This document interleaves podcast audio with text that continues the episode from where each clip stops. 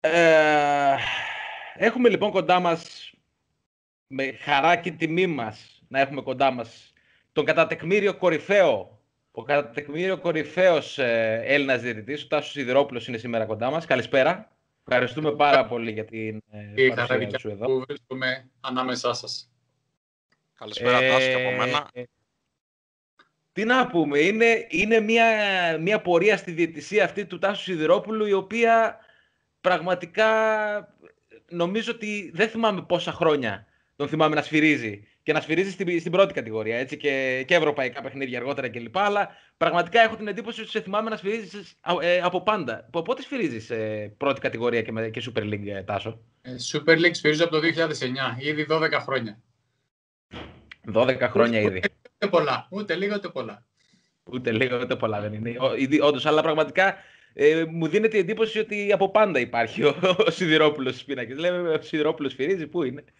Λοιπόν, και μακρά πορεία, ε, όχι μόνο στην Ελλάδα και σε ευρωπαϊκό επίπεδο, έτσι, παιχνίδια Champions League, Europa League ε, και ως ε, πρώτος διαιτητής και ως βοηθός και VAR τα τελευταία χρόνια από τους ε, διαιτητές που έχουν ε, ασχοληθεί ιδιαίτερα με το VAR και έχουμε αρκετά να σε ρωτήσουμε και γι' αυτό. Ε, αρχικά θέλουμε να μας πεις πότε και κυρίως με ποιο, πώς, ε, πώς αποφάσισες να γίνεις διαιτητής. Δηλαδή, πώς ε, ξεκίνησε αυτή η ενασχόλησή σου με το θέμα αυτό; Το, το πότε είναι το εύκολο. Ε, ξεκίνησα ναι. το 2001 στην ε, Ρόδο, ε, όταν μετατέθηκα εδώ σαν αστυνομικός. Τώρα το πώς. Το πώς είναι ένα...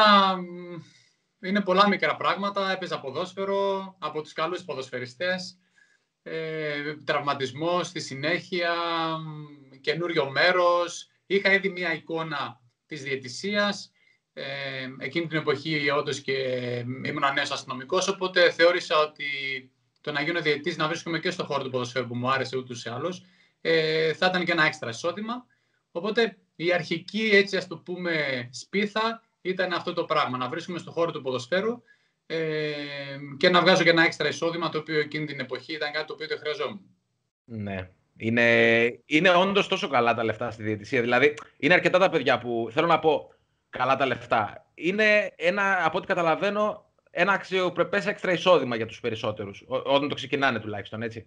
Δεν μιλάμε για τους ε, διαιτητές που φτάνετε να σφυρίζετε παιχνίδια στην πρώτη εθνική, αλλά είναι αρκετοί διαιτητές οι οποίοι σφυρίζουν για ένα έξτρα εισόδημα. Ε, ε σίγουρα, σίγουρα. Ε, δεν είναι τόσα πολλά. Δεν είναι τόσο πολλά. Ειδικά ανεβαίνοντας προς τα πάνω, μην νομίζετε ότι γίνονται περισσότερα επειδή ανεβαίνουν οι κατηγορίες. Υπάρχει, όσο βρίσκεσαι σε χαμηλές κατηγορίες, είναι ένα καλό εισόδημα γιατί οι απαιτήσεις περισσότερε στα χρήματα που πρέπει επίσης να ξοδέψεις. Γιατί δεν είναι μόνο το τι παίρνω, είναι και το τι πρέπει να δώσω για να βρίσκομαι εκεί που βρίσκομαι. Ξεκάθαρα. Ε, ε, υπάρχει ένα κενό διάστημα ε, στις μεσαίε κατηγορίες Γ, Δ, Β, όπου το πρόβλημα είναι όχι τόσο ο, η αποζημίωση, όσο ο αριθμός των διαιτητών. Οπότε δεν παίζεις πολλά παιχνίδια κάθε χρόνο. Από την άλλη, εσύ χρειάζεται να επενδύσεις στον εαυτό σου γυμναστές, συμπληρώματα, γυμναστήριο, οτιδήποτε άλλο μπορεί να χρειαστεί. Οπότε υπάρχει ένα, ας το πούμε, ίσα βάρκα σε νερά. Προφανώς στη Super League, όταν, ε, όταν ανεβαίνεις πιο πάνω ε, και καθιερώνεσαι, ε, μπορείς να, να μαζεύεις όχι πάλι ένα σεβαστό ποσό. Δηλαδή, μην νομίζετε ότι τα νούμερα είναι τρελά, γιατί και η φορολογία είναι πολύ υψηλή. Ε, αλλά είναι ένα ποσό το οποίο μπορεί να, να βοηθήσει στην καθημερινότητα σίγουρα. Ε, προσωπικά έχω μια εικόνα περίπου από τα ποσά, γιατί έχω και φίλους ε, διαιτητές και τα λοιπά. Ισχύει αυτό που λες Τάσο. Αλλά στο κομμάτι της γυμναστικής, από όσο ξέρω, εσύ είσαι έτσι κι αλλιώς fit ε, από μόνος σου. Πας κάνεις και τα, τις βουτιές σου έτσι, είσαι χειμερινός ε, κολυβητής; Ε, κοίταξε τώρα τη δεδομένη περίοδο δεν θα το έλεγα χειμερινός γιατί είναι 22 βαθμούς, μόνο χειμώνας δεν είναι. Καλά, ναι, ξεκάθαρα. δεν έχει χειμώνα. ναι, μου αρέσει πάρα πολύ το κρύο νερό, το απολαμβάνω. το απολαμβάνω το νησί. Όταν βρίσκεσαι στη Ρόδος, σε ένα τέτοιο όμορφο νησί με τέτοιες παραλίες, ε, ακόμα και το χειμώνα είναι γεμάτες. Δηλαδή στον κόσμο να παίζει ρακέτες, beach volley, να κάνεις βόλτα στην παραλία. Οπότε είναι κάτι που μου αρέσει κιόλας. Και εν γέννη γυμναστική είναι κάτι που, ένα πράγμα που μου αρέσει, οπότε είναι κάτι το οποίο το ευχαριστούμε πάρα πολύ. Ε, μιας και αναφέρθηκες σε, στις χαμηλότερες κατηγορίες και σε όλοι, όλοι έτσι κι αλλιώς οι διαιτητές από κάπου ξεκινάνε, από παιδικά μάτς, από μάτς χαμηλότερων κατηγοριών. Ε, υιοθετείς ότι οι συνθήκες γενικά στις χαμηλότερες κατηγορίες είναι πιο δύσκολες για το διαιτητή επειδή υπάρχει μια πιο άμεση επαφή ίσως μπορεί να γνωρίζεσαι με τους ε, ποδοσφαιριστές. Είναι, είναι πιο δύσκολα τα πράγματα για να διαιτητή τότε ή είναι πιο δύσκολα τα πράγματα ας πούμε, όταν ανέβει κατηγορίες. Κύριε, αν με ρωτάς, για μένα είναι όσο πιο χαμηλά βρίσκεσαι, τόσο πιο δύσκολα είναι. Και έχει ναι. να κάνει ότι όσο πιο χαμηλά είσαι, τόσο πιο ερασιτεχνικά είναι τα πράγματα σε, σε, όλα, τα, σε όλα τα επίπεδα. Ε, έχει να κάνει επίσης ότι όταν αγωνίζεις στο τοπικό πρωτάθλημα, βλέπεις ανθρώπους του οποίους τους γνωρίζεις, οι οποίοι πολλές φορές όταν έρθουν στο γήπεδο μεταλλάσσονται, ε, ναι. άλλους ανθρώπους και ανθρώπους που την προηγούμενη μέρα μπορεί να έπινες καφέ μαζί τους, την επόμενη μέρα στο γήπεδο τους βλέπεις τρελαμένους και την επόμενη αναμένεις να ξαναπείς καφέ μαζί τους. Εμένα προσωπικά πάντα με πείραζε αυτό το πράγμα. Δηλαδή προτιμώ, ε, όχι ότι είναι σωστό, αλλά να έχω ένα γήπεδο γεμάτο και να με βρίζει απρόσωπα, παρά ο φίλος μου ο Γιάννης, ο Δημήτρης, ο Κώστας, τον οποίο τον ξέρω, επειδή είμαι και σε ένα νησί, δεν είμαι σε μια μεγάλη πόλη. Να, ε, όλοι ε, με βρίζει σήμερα και αύριο θα το ξαναδώ και θα μου πει καλημέρα, σαν να μην σημαίνει τίποτα. Εμένα δεν μου άρεσε ποτέ αυτό το πράγμα. Οπότε σίγουρα όσο πιο κάτω βρίσκεσαι, όσο πιο χαμηλά, όσο πιο αεραστεχνικά, είναι τόσο πιο δύσκολα. Βέβαια, τα τελευταία χρόνια έχει βελτιωθεί λίγο η κατάσταση. Ε, παλιά ήταν πολύ πιο δύσκολα. Ναι.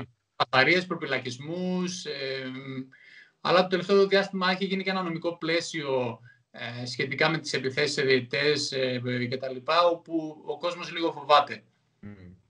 Ε, αυτό, αυτό που είπες με το με, με έβριζε και την επόμενη μέρα όλα καλά, ε, το, το έχω ζήσει αρκετές φορές στη Χαλκιδική. Ε, και μου έκανε πραγματικά πολύ εντύπωση. Δηλαδή, λέω, για παράδειγμα, ε, σφυρίζει ο Τάσος με τον οποίο είμαστε φίλοι δεν, δηλαδή, τι να σου πω, να, να έκανες το χειρότερο μάτι της ζωής σου, ρε παιδί μου, πες. Δεν, θα βρεις το φίλο μου, είναι δυνατόν. Και έβλεπα άλλους και το κάνανε. Δηλαδή, α, πάρε, ξέρω εγώ, ξέρεις, μπινελίκια και τέτοια. Και την επόμενη μέρα, λέω, ρε φίλε, τι, ε, ε, ε, ε, μάλλον έχουν άλλον εαυτό μέσα, δεν ξέρω, έχουν δεύτερο πρόσωπο μέσα τους, δεν, δεν ξέρω. Συμβαίνει, συμβαίνει πολλές φορές. Και μου λες για τη Χαλκιδική τώρα που είναι και ένα μεγάλο μέρος. Τώρα η Ρόδος είναι ναι. ένα πολύ μικρό μέρος. Ναι. Η Αθήνα, η Θεσσαλονίκη χάνεσαι. Στα μικρά mm. μέρη που τους ξέρεις όλους. Είναι, λίγο... είναι λίγο δύσκολο. Mm.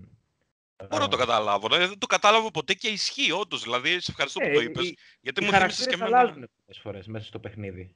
Ναι, ναι. Εντάξει, οι ποδοσφαιριστέ δεν αποτελούν τόσο μεγάλο πρόβλημα. Και αν μιλάμε για γάμα τοπικό, για ανθρώπους ε, οι οποίοι είναι στα τελειώματά τους, OK, okay, προφανώς και μπορεί να υπάρξει πρόβλημα. Αλλά ακόμα και α' ερασιτεχνικό που αποτελεί την ανώτερη βαθμίδα του ερασιτεχνικού, εντάξει, δεν υπήρχαν θέματα. Ειδικά σας λέω για βιώματα δικά μου στη Ρόδο που ακόμα και το ερασιτεχνικό κινείται σε πάρα πολύ ψηλά επίπεδα ποδοσφαιρικά. Επενδύονται πάρα πολλά λεφτά στο τοπικό πρωτάθλημα της Ρόδου. Πολύ καλό, πολύ καλό αυτό. Έχει καλές ομάδες η, η γενικά. Ναι, στη, στη Θεσσαλονίκη είναι λίγο διαφορετικά τα πράγματα. Δηλαδή, ακόμα μπορεί να πας σε γήπεδα που είναι ψιλοζούγκλα. Είχε τύχει να πάω σε ένα πέρυσι, μάλιστα. Μπορεί, μπορεί, δεν έχω εικόνα. Είχε, τύχει, να, είχε τύχει να βρεθώ ναι, σε ένα παιχνίδι και ήταν δύσκολη έδρα, ομολογουμένως. Ο, ε, ο Τέλης παίζει αεραστεχνικά. Ε, παίζω στο γάμα, στη γάμα αεραστεχνική. Εντάξει, παίζω. Τώρα έχουμε, εδώ και δύο περίπου χρόνια είμαστε, δεν παίζουμε. Αλλά ναι, ήταν ένα παιχνίδι, παίζαμε, θυμάμαι τον ΑΟ Θράκης. Είχε γύρω στα 40-50 άτομα και Είχε, είχε έντονες αποδοκιμασίες, να το πω έτσι. Το μεγαλύτερο πρόβλημα. Αυτά τα μικρά γήπεδα είναι το μεγαλύτερο πρόβλημα τελικά. Εγώ εκεί το έχω εντοπίσει το θέμα. Και αυτό και δεν παίζω και τοπικό. Εγώ να παίξω τοπικό εγώ πάρα πολλά χρόνια. Θα πει βέβαια δεν προλάβαινα κιόλας. Αλλά θέλοντα να προστατεύσω και το, το όνομά μου περισσότερο. Ε, δηλαδή πάντα είχα στο μυαλό μου, OK, παίζει το Champions League. Μπορείς να παίξεις το τοπικό, να βοηθήσεις. Θα μπορούσα. Αλλά αυτό που ήθελα πάντα να κάνω, να προστατεύσω το όνομά μου ως προς το ότι παίζεις έναν αγώνα, εισβάλλει ένας φίλαθλος μέσα τρελαμένος, έρχεται και ναι. Θα είναι τόσο αρνητικός αντίκτυπος, όπου τελικά έλεγα αξίζει. OK, okay, είχα και τη συνδρομή εδώ του πρόεδρου της ΕΠΣΟ που δεν με πίεσε ποτέ να παίξω. Ε, και έτσι κάποια στιγμή εγκατέλειψα. Δεν, πήγα, δεν πήγαινα ποτέ. Όχι ότι είχα και χρόνο βέβαια, αλλά. Ε, καλά, εννοείται εσύ που να. Ναι, μας έχουν κάνει και λάστιχο ρε Τάσο. Δηλαδή πήγαινε σφίριξε εδώ, πήγαινε σφίριξε το άλλο, σφίριξε το ένα, σφίριξε το άλλο. Δεν γίνεται. Ε, δεν, όχι. Άμα είναι να σφυρίξει τον άλλο. Λοιπόν... Με, ο, δεν είναι αυτό. Ξέρετε, μετά από κάποιε στιγμέ να μεγαλώνω κιόλας επικίνδυνα. Ναι. Οπότε έπρεπε να προστατεύω και το σώμα μου. Δεν είναι. Δηλαδή, θυμάμαι τον εαυτό μου στα 30 ε, που ήμουνα σωματικά ήμουν αέρας. Τώρα στα 41-2 που πάω, εντάξει, πρέπει να προστατεύομαι σιγά σιγά γιατί εντάξει, γίναμε και πιο επιρρεπεί τραυματισμούς. Ε, σίγουρα, σίγουρα. Ε, εγώ θέλω να σε ρωτήσω το εξής ό,τι αφορά τη διαιτησία. Υπήρξε, μεγαλώνοντας και μπαίνοντας στη διαιτησία, υπήρξε κάποιος διαιτητής που να αποτέλεσαν να το πούμε το πρότυπό σου ή τέλος πάντων μια φιγούρα για να ακολουθήσεις είτε Έλληνας είτε ξένος; Όχι απαραίτητα Έλληνας ή. Κοίταξε, με τη διαιτησία γενικότερα, εγώ πριν ασχοληθώ δεν ασχολούμουν ποτέ. Mm-hmm. Θυμάμαι τον, ε, τον, ε, τον, τον, Βασάρα να παίζει, τον είχα σαν, σαν εικόνα βλέποντας παιχνίδια τότε στο, στο Champions League. Ε, η αλήθεια είναι ότι τα πρώτα χρόνια δεν είχα κάποιο πρότυπο ή ήμουνα στην, στην φάση ότι μπαίνω, παίζω. Δεν σκεφτόμουν τόσο μακριά και δεν σκεφτόμουν και τόσο ψηλά. Γιατί προφανώς τα όνειρα έρχονται σιγά σιγά. Δεν ξεκινάς και λες θα παίξω στο Champions League. Κανείς, νομίζω ότι κανείς δεν το κάνει. Ε, όταν πια άρχισα να καταλαβαίνω ότι αυτό που κάνω είναι αυτό που θέλω να ασχοληθώ, όχι, επαγγελματικά με την έννοια ότι θα πρέπει να δουλέψω περισσότερο, τότε άρχισα να παρακολουθώ ακόμα περισσότερο τον, ε, τον κύριο Βασάρα, ο οποίος για τους Έλληνες διαιτητές όχι απλά αποτελεί πρότυπο ε, ή πρωτεργάτη, δηλαδή προσπαθώ να βάλεις διάφορα επίθετα δίπλα του στο όνομά του. Δεν ξέρω ποια θα του τέριαζαν ε, να, να, για να καλύψουν αυτό που έχει κάνει σε εμάς. Γιατί αν δεν υπήρχε αυτός ο άνθρωπος, ε, εμείς θα βλέπαμε την Ευρώπη, με τα, αν όχι με τα κιάλια, θα ήταν κάτι το οποίο ήταν πάρα πολύ, πάρα πολύ δύσκολο. Υπήρξαν διαιτές και πριν τον κύριο, αλλά νομίζω ότι ο κύριος ήταν αυτός που είναι και της νέας εποχής, ε, που άνοιξε για εμάς τους, τους ορίζοντες. Ε, στο μετέχμιο, όταν πια είχα φτάσει β' εθνική, ο κύριος ήδη ήταν τότε στο Euro και στο παγκόσμιο, οπότε ήταν αυτός ο άνθρωπος ο οποίος βλέποντάς τον εκεί, έλεγα ότι okay, να γίνω ο επόμενος, ε, ο επόμενος κύριος Βασάρας και να φτάσω εκεί. Ε, πάντα ήταν το πρότυπό μου, πάντα τον άνθρωπο ήταν και ο άνθρωπος που με ανακάλυψε βασικά εμένα στην ΓΑΜΑ Εθνική. Ε, και έχτισε αυτό το πράγμα που είμαι σήμερα, έχει, αν, έχει πάρα πολλά λιθαράκια δικά του ε, σε αυτό το κομμάτι. Ε, οπότε ήταν ο πρώτος ο οποίος αποτελούσε το πρότυπο και την εικόνα που ήθελα να φτάσω. Εντάξει, το τελευταίο διάστημα, εντάξει, θαυμάζω διαιτητές, Μπιον Κάιπερς που είναι και προσωπικός μου φίλος, αλλά παρακολουθώ όλα τα μάτς. Αλλά γενικότερα αυτό που κάνω είναι να προσπαθώ να βλέπω όλους τους διαιτητές και να παίρνω από κάθε διαιτή κάτι καλό που κάνει, αλλά και ταιριάζει στο στυλ παιχνιδιού το δικό μου, ε, να το παίρνω και να προσπαθώ να το προσαρμόσω σε μένα. Είναι, είστε και σε εισαγωγικά τυχεροί, ας πούμε, η δικιά σου η γενιά και η μικρότερη, γιατί αυτή τη στιγμή υπάρχει ένας αρχιδιαιτητής ε, ο οποίος ήταν διαιτητής παγκοσμίους κλάσης σου. Δεν ξέρω, πιστεύω ότι λίγο πολύ βοηθάει και, και στους υπόλοιπους διαιτητές, ας πούμε, με στην καθημερινότητα που έχετε μαζί του, ίσως ε, δίνει συμβουλές, τέτοια... Κοίταξε, με τον Μάρκ, εγώ τον, τον Κλάτεμπεργκ τον γνωρίζω πάρα πολλά χρόνια, καθώς συνεργάστηκα μαζί του στο Euro του 2016. Ήμουν τρεις φορές, ήμουν τέταρτός του. Ναι. Ε, ο Μάρκ είναι ένα, ένα, εντάξει, ένα αστέρι της διαιτησίας, της παγκόσμιας διαιτησίας, έχοντας διαιτητεύσει τελικούς ε, και έχοντας πετύχει κάτι μοναδικό να διαιτητεύσει τελικό γύρο και Champions League την ίδια χρονιά. Κάτι το οποίο ναι. είναι πάρα ναι, πολύ δύσκολο. Ε, από την άλλη, ένας άνθρωπος πολύ απλός. Είναι ένας άνθρωπος που όποτε και να το πάρεις τηλέφωνο, θα σηκώσει το τηλέφωνό του. Είναι ένας άνθρωπος που πάντα θα συμβουλεύσει έχοντας παραστάσεις ε, από την Αγγλία και από το παγκόσμιο ποδοσφαιρικό γίγνεσθε που είναι τεράστιες ε, έχοντας μια φιλοσοφία για το, για το στυλ του παιχνιδιού και το πώς πρέπει να παίζει ένας διαιτής, η οποία, για να είμαι ειλικρινής, ταιριάζει απόλυτα στο δικό μου το στυλ. Δηλαδή, βλέπω τον εαυτό μου από την έλευση του Κλάτεμπεργκ και μετά, ε, ότι έχω αλλάξει, ειδικά στο match management, που σε υψηλό επίπεδο είναι αυτό το οποίο σε κάνει καλό διαιτή, γιατί το να δώσει ένα φάουλ, να μην δώσει ένα φάουλ είναι το εύκολο. Το να χάσεις ένα πέναλτι σήμερα θα το πιάσεις αύριο το decision making είναι κάτι το οποίο σε κάθε παιχνίδι μπορεί να αλλάζει μια θέση, ε, μια οπτική γωνία διαφορετική για να χάσει μια φάση. Αλλά το, το πώς διαχειρίζεσαι το παιχνίδι και το πώς διαχειρίζεσαι τους παίχτες με την προσωπικότητα είναι κάτι το οποίο δεν αλλάζει. Είναι κάτι το οποίο το φτιάχνεις και μετά μόνο να το βελτιώνεις μπορείς. Να το, να το πας προς τα κάτω δεν μπορείς. Βλέποντας λοιπόν εγώ τον εαυτό μου από την έλευση του Μάρκ και μετά, βλέπω ότι ειδικά στη διαχείριση του παιχνιδιού και το, ε, βλέπω μια άνοδο Βλέπω ότι βγάζει τα παιχνίδια μου χωρίς πρόβλημα και για μένα αυτό είναι το μεγαλύτερο κέρδος. Και η εμπειρία του βέβαια σε διάφορες φάσεις το πώς θα λειτουργήσει μέσα στο match. Αλλά είναι ένας άνθρωπος που πραγματικά είναι τόσο άμεσος ε, όπως μιλάμε εμείς τώρα. Είναι ωραίο αυτό, γιατί ξέρεις, βλέπεις έναν άνθρωπο αυτό που είπες, ο οποίος έχει απίστευτες παραστάσεις. Ήταν από τους κορυφαίους διαιτητές ε, της γενιάς του, στο top 3 ίσως ε, θα πω. Ε, και αυτό είναι, είναι, είναι ένα star, όπως είπες, δηλαδή, ο οποίος είναι ένας απλός άνθρωπος, καθημερινός, που είναι πάντα εκεί για, για εσένα και τους υπόλοιπους διαιτητές. Και αυτό που είπες, ε, εφόσον είναι τόσο προσιτός και τόσο άνετος και ομιλητικός, ας πούμε, βοηθάει όλους τους διαιτητές να γίνουν καλύτεροι. Νομίζω ότι ε, εγώ βλέπω τους διαιτητές οι οποίοι πραγματικά, και το, το βλέπετε και εσείς τα τελευταίους δύο-τρεις μήνες όταν καταλάβαμε και τη φιλοσοφία του, γιατί είπαμε ότι και για μας ο αρχιδιαιτής είναι κάτι σαν τον προπονητή. Ναι. Όταν αλλάζει, ε, δεν είναι ότι εμείς πατάμε ένα διακόπτη και λέμε τι ήθελε ο ένας α, τι θέλει ο άλλος β, οπότε πάμε στο β. Πρέπει να καταλάβουμε τι ακριβώς είναι αυτό που θέλει και να μας το περάσει. Ε, το καλό με τον ε, κύριο Κλάντεμπεργκ είναι ότι έχει τρομερή μεταδοτικότητα. Δηλαδή, αυτό που θέλει να σου περάσει, ε, θα σου το περάσει με τον τρόπο του και χωρίς να δυσκολευτείς ούτε εσύ ούτε αυτός. Γιατί πολλές φορές ε, υπάρχει το μήνυμα, αλλά δεν το λαμβάνεις. Εδώ το μήνυμα υπάρχει και το λαμβάνεις με τον καλύτερο τρόπο. Και ειδικά όταν, όταν, όταν, όταν δεν μιλάτε και την ίδια γλώσσα. Έτσι. Δηλαδή, φαντάζομαι ότι και αυτό παίζει το ρόλο του. Θέλω να πω το ότι είναι ξένοι αρχιδιαιτητές τα τελευταία χρόνια. Μπορεί να υπάρξει και στο κομμάτι μεταδοτικότητας και αυτή η παράμετρος. Ότι δεν είναι πάντα εύκολο. Εντάξει, η γλώσσα δεν είναι, δεν αποτελεί. Τώρα θα Ναι, σίγουρα αποτελεί ένα δύσκολο κομμάτι, γιατί το δύσκολο κομμάτι είναι στο ότι πράγματα που λέει πολλές φορές μπορεί, να παραφράζονται, γιατί εμείς τα μεταφράζουμε αλλιώς. Ναι. Αυτό είναι το, το μεγάλο πρόβλημα είναι αυτό εδώ, ότι εμείς πολλές φορές μεταφράζουμε αλλιώς πράγματα που λέει, τα οποία εννοούνται αλλιώς και ε, μεταφράζονται αλλιώς και μεταδίδονται και αλλιώς από το σπασμένο τηλέφωνο. Είναι μεγα... Αυτό είναι το μεγαλύτερο πρόβλημα. Γιατί αν μιλούσες στα ελληνικά, θα έλεγε παιδιά, εγώ είπα αυτό, Α. Δεν μπορείς να πεις ότι είπε Α συν, που πάλι Α είναι, αλλά είναι Α συν. Ναι. Οπότε είναι, το, το μόνο δύσκολο κομμάτι είναι αυτό. Αλλά νομίζω ότι ε, με τον τρόπο του αυτό που θέλει να περάσει, στους διαιτητές του περνάει. Και νομίζω ότι τα αποτελέσματα του τελευταίους δύο-τρεις μήνες είναι εντυπωσιακά, γιατί θα δείτε ότι τα λάθη από τους Έλληνες διαιτητές είναι ελάχιστα. άπειρο ελάχιστα θα έλεγα.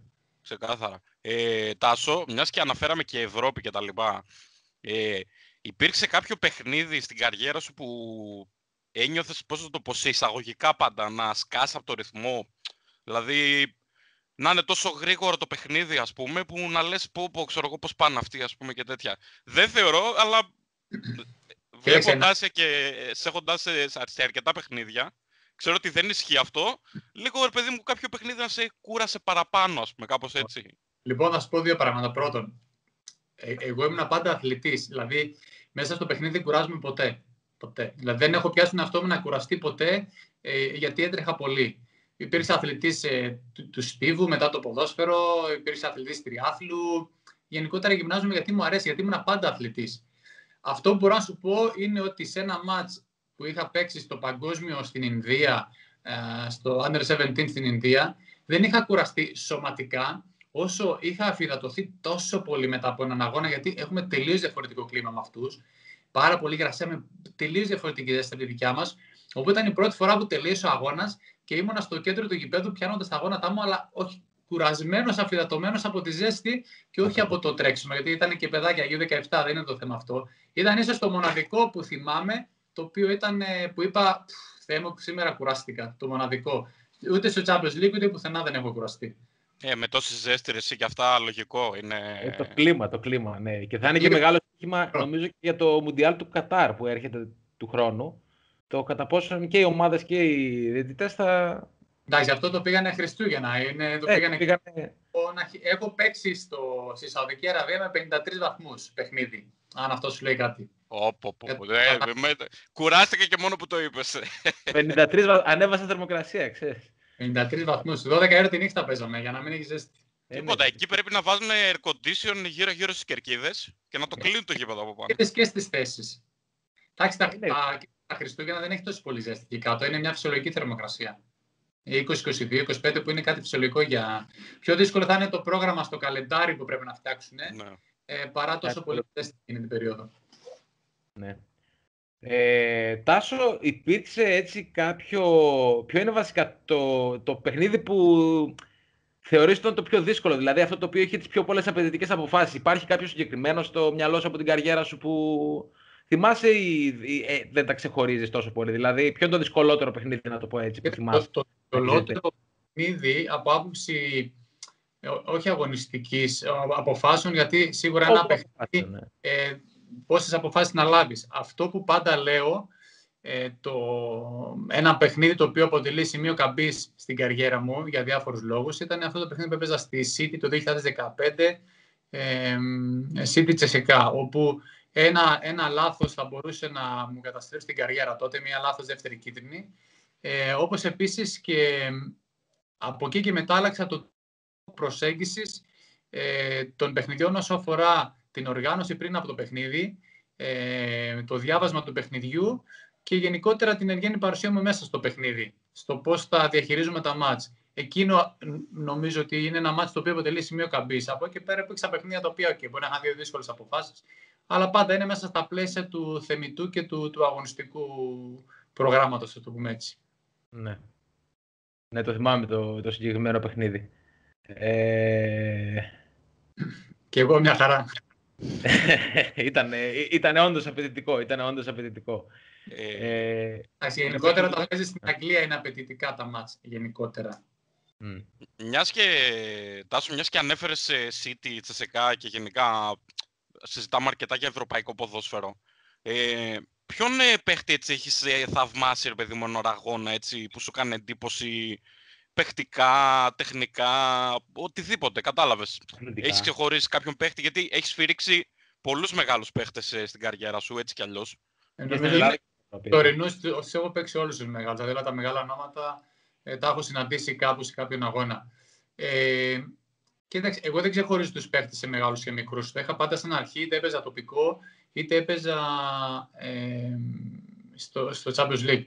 Ε, ούτε εγώ ξεχωρίζω ένα παίχτη, ο οποίος θα πω εντάξει, παίζω το κατανοώ ότι για τον απλό κόσμο το να πάω να παίξω το Μέση μπορεί να φαντάζει κάτι εξωπραγματικό. Που, που όντως είναι, γιατί πολλοί θα ήθελαν να βρίσκονται σε εκείνη τη θέση. Πολλές φορές όμως έχω θαυμάσει, μου έχει τύχει εν ώρα αγώνα, να θέλω να χειροκροτήσω ένα γκολ. Ή να ναι. έχω να πιάσει με ένα γκολ και να λέω πω, πω τι έβαλε ο Θεός. Και μπορεί να μην είναι ο Μέση, να είναι ένας άλλος που έχει βάλει μια γκολάρα άπιαστη ε, και πραγματικά μένω αποσβολωμένοι. Οπότε υπάρχουν στιγμές μέσα σε αγώνες ε, όπου πραγματικά θέλω να χειροκροτήσω τον γκολ που έχει μπει.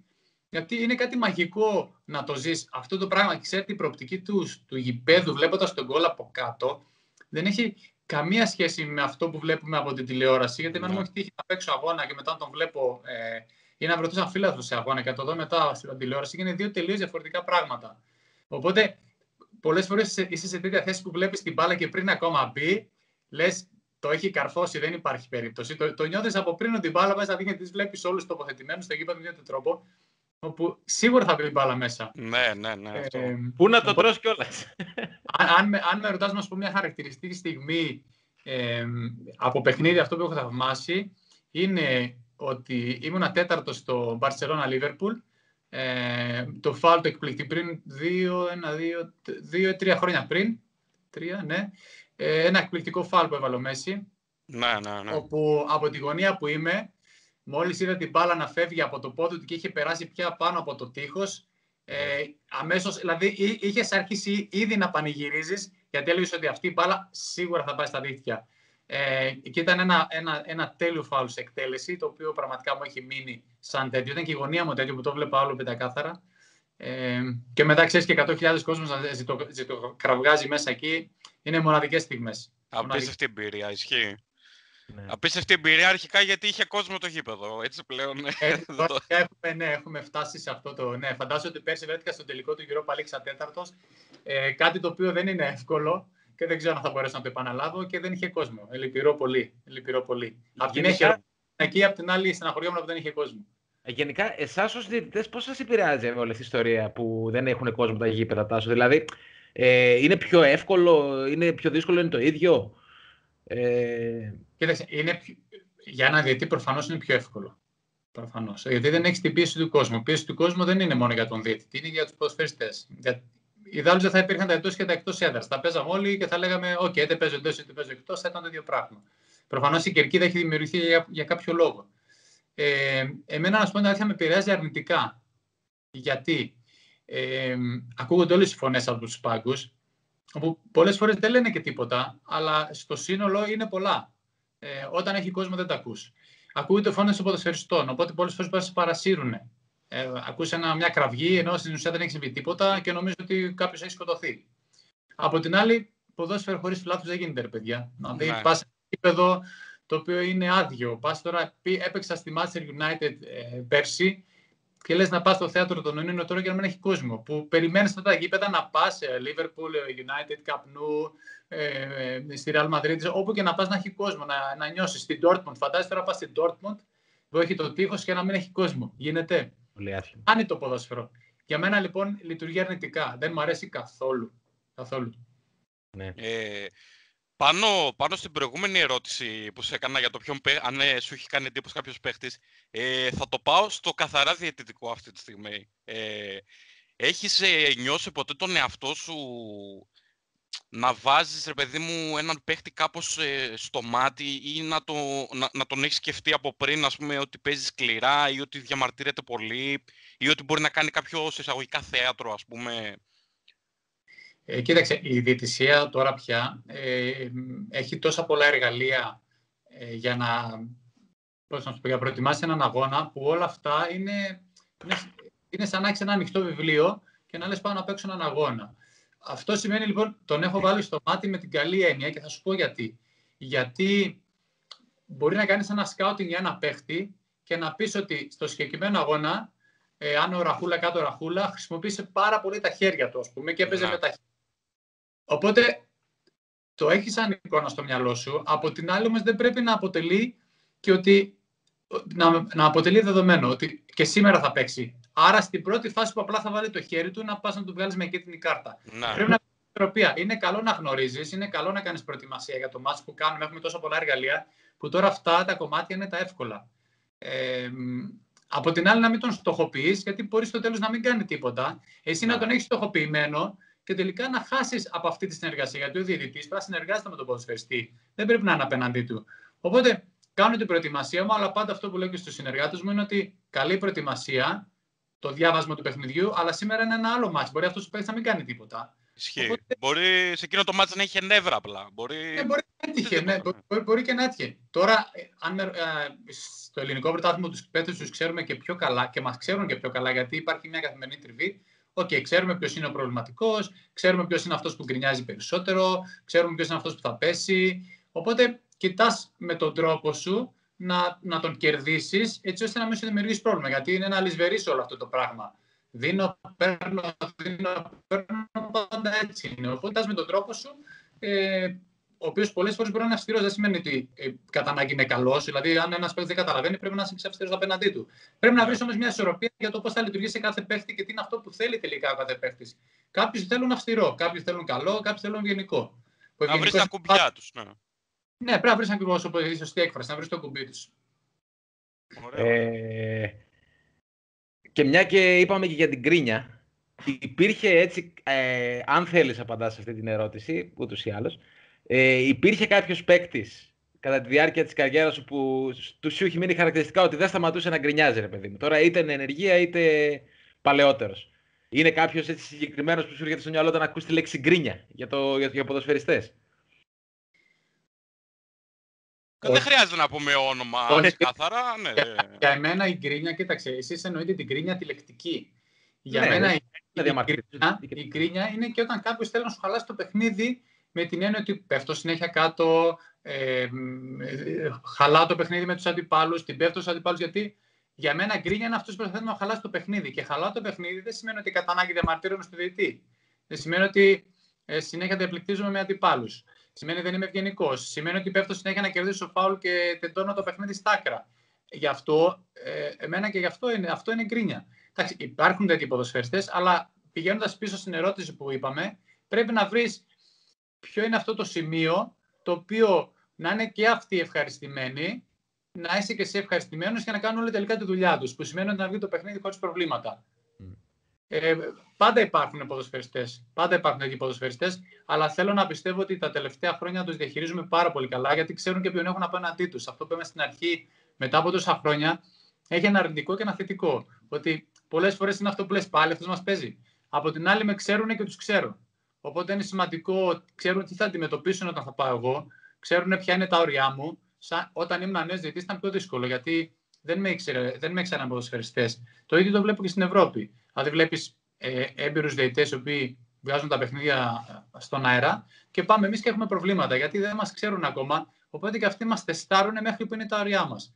Τα τελευταία χρόνια, 6-7 χρόνια που με έχουν μάθει ποδοσφαιριστές, ξέρουν ποια είναι τα ωριά μου, ξέρουν μέχρι πού μπορούν να το πάνε και ξέρω και εγώ μέχρι πού μπορώ να τους επιτρέψω να το πάνε χωρίς να έχω προβλήματα μέσα στον αγώνα.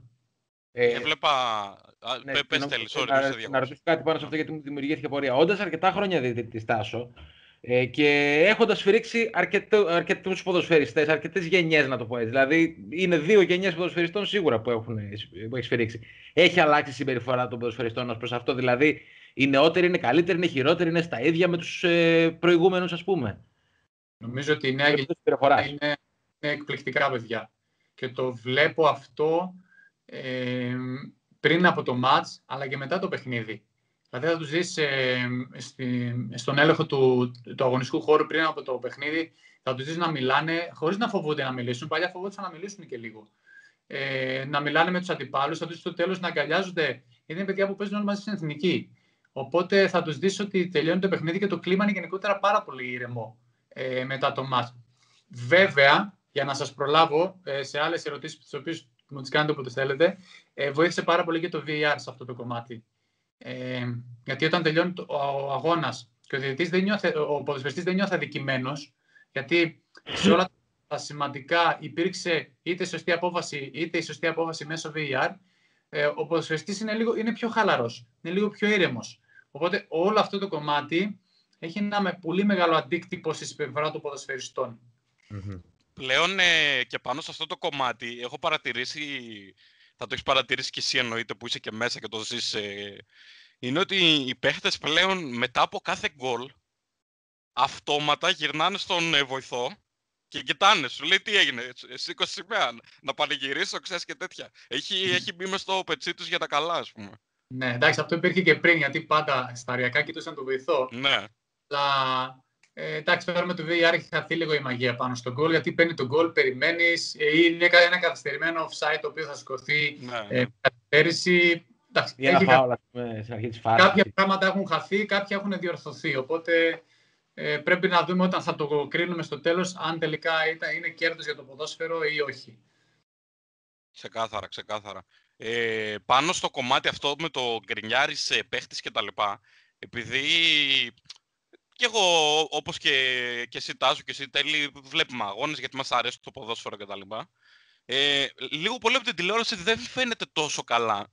Αλλά με, με έχω δει ας πούμε, να ξεχωρίζω παίχτες που γκρινιάζουν πολύ, ας πούμε. Δηλαδή, να σου φέρω ένα παράδειγμα, έβλεπα προχθές το Chelsea Manchester.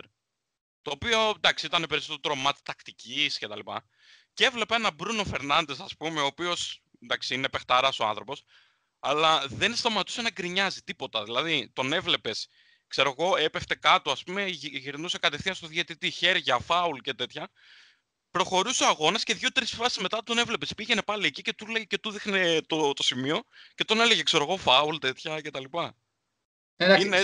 Σίγουρα, ειδικά αυτοί όλοι οι Ισπανόφωνοι και οι Ισπανοθρεμένοι προς τα εκεί, δεν το κάνουν επίτηδες. Είναι, είναι αυτό που έχουν μάθει να κάνουν. Ναι, ναι. Δηλαδή, βλέπεις Λατινική Αμερική, αυτό είναι φυστή καθημερινότητα. Δεν ασχολούνται. Δηλαδή, το θέμα ποιο είναι ότι αυτό είναι αυτό που είπα και πριν, ότι αυτό που βλέπεις εσύ από την τηλεόραση δεν έχει καμία σχέση με αυτό που γίνεται μέσα στο γήπεδο. Γιατί εσύ βλέπεις ένα close-up στο παίχτη, γιατί αυτό πουλάει, πουλάει το πρόσωπο. Οπότε βλέπεις μια κοντινή κάμερα σαν ένα παίχτη να τον δείχνει να διαμαρτύρεται. Ούτε βλέπεις σε τι απόσταση είναι ο διαιτή, που μπορεί να είναι 25-30 μέτρα ούτε βλέπεις αν του δίνει και σημασία διαιτής. Γιατί μπορεί να μιλάει στην πλάτη του διαιτή. Οπότε ναι, έχει, σου είπα, έχει διαφορά το τι βλέπεις στην τηλεόραση ε, με αυτό που γίνεται στην πραγματικότητα. Και πολλές φορές το βλέπω αυτό που πιάνουν κάποιοι ποδοσφαιριστή να βρίζει και λέει βρει το διαιτή. Όπου ο διαιτής, ναι, μεν εσύ βλέπεις τον ποδοσφαιριστή να βρίζει, αλλά ο διαιτής μπορεί να είναι 40 μέτρα μακριά και να έχει πλάτη και να με βλέπει. Να μην είναι καν στο οπτικό πεδίο του παίχτη. Ακριβώς. Οπότε στην ουσία να είναι ένα μηδενικό, να μην έχει καμία αξία αυτό το πράγμα. Δεν σου είπα στο ποδόσφαιρο, βλέπεις οι super slow motion κάμερες και αντιδράσεις και φιγούρες και γκριμάτσε είναι αυτές που πουλάνε περισσότερο. Οπότε πολλές φορές δεν είναι αυτό που φαίνεται, είναι τελείως ναι. διαφορετικό. Ναι, ναι, σίγουρα, σίγουρα. Ε, Μιας και είπαμε για παίχτες, Θα σε πάω στους αμέσως επόμενους. Ε, υπάρχει, υπάρχει κάποιος προπονητής που, που τον θυμάσαι, ας πούμε, που σου έχει μείνει, ας πούμε, να λες εσύ ο τάδε, ξέρω εγώ, είναι πολύ γκρινιάρης, ας πούμε.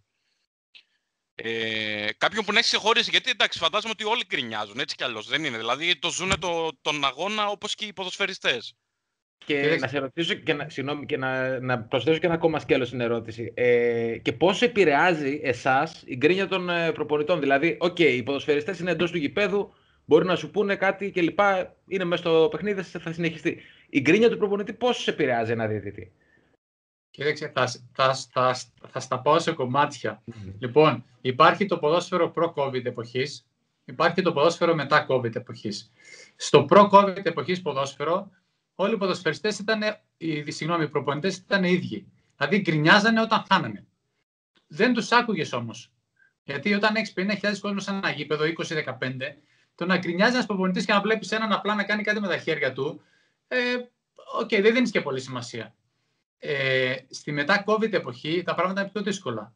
Γιατί αυτό που θέλει να σου πει ο προπονητής ε, είναι το ακούς συνέχεια και όχι μόνο ο προπονητής και οι διάφοροι εκεί μέσα στον πάγκο είτε είναι ο φυσιοθεραπευτής, είτε είναι ο γιατρός, είτε είναι ο παράγοντας, είναι ο τεχνικός σύμβουλος. Όλοι έχουν γνώμη για όλα όταν είναι βέβαια εναντίον της ομάδας τους ή βέβαια και ένα φάουλ υπέρ τους. Οπότε οι, περισσότεροι είναι γκρινιάριδες. Δηλαδή είναι όλοι στο ίδιο συνεφάκι. Δεν μπορείς να ξεχωρίσεις κανέναν ε, ο οποίος δεν, δεν είναι.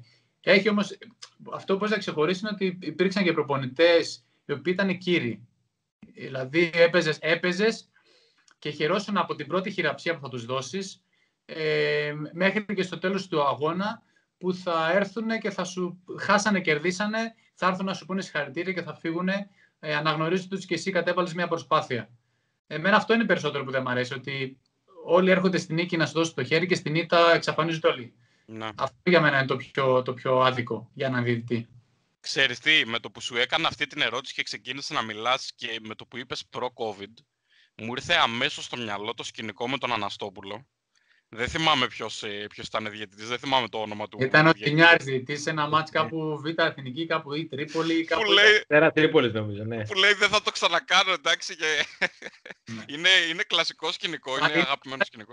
είναι σουρεάλ λίγοι που τα λένε. Έχει, εντάξει, ξέρεις τι, το, το ποδόσφαιρο είναι ένα αγώνισμα με συναισθήματα. Είναι ένα αγώνισμα που ε, έχεις την ανθρώπινη επαφή. Ε, δεν είναι ένα βόλιο που έχεις το φιλέ στη μέση ε, είναι ένα αγώνισμα που έχει έντονα συναισθήματα. Οπότε, ναι, μπορεί κάποιος να ξεφύγει. Ε, πρέπει να βρεις πάλι μια ισορροπία. Να. Το έκανε, δηλαδή, το έκανε γιατί ήταν της στιγμής και okay, το μετάνιωσε αυτά. Πάλι πρέπει να βρεις μια ισορροπία. Αν είναι κάποιος που ξεφύγει συνέχεια, προφανώς είναι άλλο το πράγμα. Αλλά αν τώρα είναι κάποιος ο οποίος είναι πάντα κύριος και μία φορά ξεφύγει, νομίζω και ένας διαιτητής μπορεί να βρει τον τρόπο. Εκεί πάμε στο match management και στο players και στο, ε, στο, στο coach management το πώς θα το διαχειριστείς. Γι' αυτό πρέπει να είσαι, να μπορείς να, να, το μυαλό σου να κινείται πολύ επίπεδα και μπορείς να λειτουργήσεις μέσα σε έναν αγώνα. Γιατί μπορεί μια απόφαση σου τελικά να έχει αντίθετο αποτέλεσμα από αυτό που ήλπιζες να έχει. Ναι, ναι. Και είναι αυτό που είπες πριν και το, το λεγόμενο scouting που μπορείς να κάνεις. Μιας και μπορείς να έχεις ε, αγωνιστεί σε πολλά μάτς ε, και ο συγκεκριμένος προπονητής να είναι στον πάγκο είτε της μία ομάδας είτε της άλλης και περίπου έχεις μια εικόνα περί, περί τίνος πρόκειται. Δηλαδή αυτό που είπες, αν ο άλλος είναι ήρεμος ή ξέρω εγώ η όποια διαμαρτυρία θα σου κάνει μπορεί να στην κάνει ήπια και ωραία π.χ. στο ημίχρονο, στο τέλος του αγώνα ή οτιδήποτε. Yeah. Μία φορά που θα ξεφύγει, ξέρεις, λες είναι ο τάδε. Δεν το κάνει συχνά, ας πούμε. Θα του κάνω τις συστάσεις που πρέπει να του κάνω και θα προχωρήσουμε τον αγώνα. Βλέπουμε και τον άνθρωπο προπονητή. Πίσω από, πίσω από τη μάσκα του προπονητή υπάρχει ένας άνθρωπος. Υπάρχει λοιπόν ένας άνθρωπος ο οποίος κάνει μια δουλειά η οποία έχει πίεση η οποία, η οποία μπορεί η δουλειά του να κινδυνεύει γιατί έχει πέντε κακά αποτελέσματα και στο σημερινό παιχνίδι κρίνονται πολλά και για τη δουλειά του και για την οικογένειά του. Δεν, εγώ δεν έβλεπα ποτέ τον προπονητή σαν προπονητή. Έβλεπα τον προπονητή άνθρωπο, ο οποίος τι γίνεται, κινδυνεύει να χάσει τη δουλειά του. Αν λοιπόν έχω αυτή την αίσθηση, προσπαθώ να, τον, να του δώσω να καταλάβει ότι κατανοώ τη δυσκολία σου, κατανοώ ότι πρέπει να κερδίσεις ή ότι να φέρεις ένα θετικό αποτέλεσμα, αλλά πρέπει και εσύ να κατανοήσεις ότι και εγώ πρέπει να κάνω μια δουλειά. Να. Αν με σε δύσκολη θέση, θα αναγκαστώ να κάνω τη δουλειά μου. Θες να συνεργαστούμε, έχει καλώ. δεν θέλεις, τότε θα πρέπει να λάβω και εγώ άλλα μέτρα. Έτσι είναι. Πάντα εγώ το βλέπω αν- αν- ανθρωπινά μέσα στο, στο, στο αναγωνιστικό χώρο. Γιατί είναι και το δικό σου κομμάτι. Δηλαδή, μπορεί ο εκάστοτε προπονητής να βρίσκεται υποπίεση, αλλά υποπίεση βρίσκεσαι και εσύ. Σε μια χώρα που γενικά ο διαιτητής είναι η νούμερο ένα αγαπημένη ασχολία του κόσμου, ας πούμε. Σίγουρα, εντάξει, ότι είναι εφαρμόζει του κανονισμούς, αλλά ε, πάνω απ' όλα είναι και, και άνθρωπος. Και πρέπει Εννοείται. να νιώθει, να καταλαβαίνει και να βλέπει τι γίνεται. Και σου είπα πολλές φορές μια απόφαση σωστή κατά το γράμμα του κανονισμού, ε, είναι λάθος κατά το πνεύμα του κανονισμού, με αποτέλεσμα να χάνει, να χάνει το ίδιο το παιχνίδι, να χάνεις και εσύ. Οπότε πρέπει να τα ζυγίζεις. Γι' αυτό και ο κανονισμός ρητά αναφέρει κατά το γράμμα και το πνεύμα του κανονισμού. Ωραία. Ε, πάνω σε αυτό και πάνω σε μια προηγούμενη πρόταση που είπες, ε, Τάσο, ε, θέλω να πάμε στο κομμάτι της τεχνολογίας, το, το VAR. Ε, ξέρω, δεν θα σε ρωτήσω αν, αν σε έχει βοηθήσει, ξέρω ότι σε έχει βοηθήσει και ξέρω ότι είσαι υπέρ. Ε, εννοείται ότι μπορείς να, μπορείς να πεις οτιδήποτε θέλεις. Ε, πιστεύεις ότι τα αντανακλαστικά του διαιτητή και των διαιτητών υπάρχει περίπτωση να έχουν λίγο ατονίσει λόγω του, της ε, τεχνολογίας που έχουν ε, στο χέρι τους, ας πούμε. Ότι δηλαδή, αν κάνω και ένα λάθος, υπάρχει δηλαδή, το VAR πλέον το οποίο θα το διορθώσει. Ε, Υπάρχει έτσι, τέτοια περίπτωση, πιστεύεις; αυτό εδώ, ε, το αν θα κάνω και ένα λάθος και θα το διορθώσει το VR, στο τέλος της ημέρας λειτουργεί θετικά. Εννοείται. Γιατί αποβάλλεις από μέσα σου αυτή την πίεση. Ξέρεις, τα περισσότερα λάθη είναι, είναι λάθη του Α. πρέπει να πάω καλά, θέλω να πάω καλά, πρέπει να τις πιάσω όλες τις αποφάσεις. Αυτό λοιπόν, χωρίς να το θέλεις, σου δημιουργεί μέσα μια πίεση και ένα άγχος, το οποίο δεν το αποβάλλεις στο τέλος της ημέρας. Με το VR λοιπόν έχει φύγει αυτό το κομμάτι. Οπότε Να. λέει ότι πάω να παίζω, παίζεις ελεύθερα. Παίζεις ελεύθερα λοιπόν σημαίνει καθαρό μυαλό. Καθαρό μυαλό σημαίνει καθαρές αποφάσεις. Σωστές αποφάσεις. Δηλαδή, στο τέλος της ημέρας έχεις ένα αλεξίπτωτο, μια ασφάλεια και λες ότι okay, ό,τι και να γίνει θα σωθώ. Γιατί δεν ήταν τόσο το λάθος αυτό καθε αυτό το οποίο ήταν αυτό που, σε, που να σου καταστρέψει την καριέρα, όσο οι τίτλοι της επόμενης ημέρας στα πρωτοσέλιδα. Να. Και ο αντίκτυπος που μπορεί να έχει μια λάθος απόφαση σε έναν αγώνα. Ε, αυτά τώρα έχουν φύγει όλα. Δεν θα δεις πρωτοσέλιδα, δεν θα δεις πηγαίους τίτλους, δεν θα δεις τίποτα. Και αυτό που πάντα μένει, και αυτό που λέω πάντα, είναι ότι αυ- δημοσιογραφικά αυτό που μένει, είναι ότι οι τίτλοι πάντα είναι την επόμενη μέρα. Ο διαιτητής Σιδηρόπουλες σωστά ακύρωσε τον γκολ με τη χρήση του VAR. Χρησιμοποιώντας λοιπόν τη θετική πρόταση, το ότι σωστά ακύρωσε, ε, έχει ένα θετικό αντίκτυπο σε αυτό που το διαβάζει. Λέει σωστά ακύρωσε, α, σωστή απόφαση. Δεν λέει ο Σιδηρόπουλος λάθος κατοκύρωσε τον γκολ και μετά με, τη, V- με το VAR ε, διόρθωσε το λάθος του, που μένει το αρνητικό. Οπότε νομίζω ότι βοηθάει πάρα πολύ. Ε, αν έχουν χαλαρώσει οι διαιτητές ή όχι, ίσως κάποιοι μπορεί και να έχουν χαλαρώσει, αλλά αυτό έχει να κάνει με τον επαγγελματισμό του καθενός και το ότι αν θέλει δεν θέλει να κάνει λάθη. Εγώ δεν θέλω να κάνω και λάθη, δεν ήθελα και πριν, δεν θέλω να κάνω ούτε τώρα και δεν με νοιάζει αν έχω VAR ή όχι. Προσπαθώ να μην κάνω καθόλου. Ε, αλλά η, το, η χαλάρωση είναι κάνει προσωπικότητα και τίποτα άλλο. Ε, Τάσο, ξέρεις τι, σαν ε, καθαρά φίλαθλος ε, θα σου μιλήσω. Ε, αυτό που πιστεύω ότι ο περισσότερος κόσμος δεν μπορεί να καταλάβει είναι αυτό που είπες. Δηλαδή, ο κόσμος θα δει μία φάση από βίντεο, θα τη δει από τον αγώνα, θα τη δει 5-6 φορές από replay και θα σχηματίσει μία, γν- μία, μία εικόνα την οποία ο διαιτητής στον αγώνα μέσα δεν την έχει. Δηλαδή, εσύ βλέπεις ένα μαρκάρισμα ή, ή, ή φαίνεται ένα μαρκάρισμα, ας πούμε, το οποίο ο, ο υπόλοιπος κόσμος νομίζει ότι και εσύ το βλέπεις και σε replay, το οποίο δεν ισχύει. Και δεν ισχύει τουλάχιστον πριν το VAR.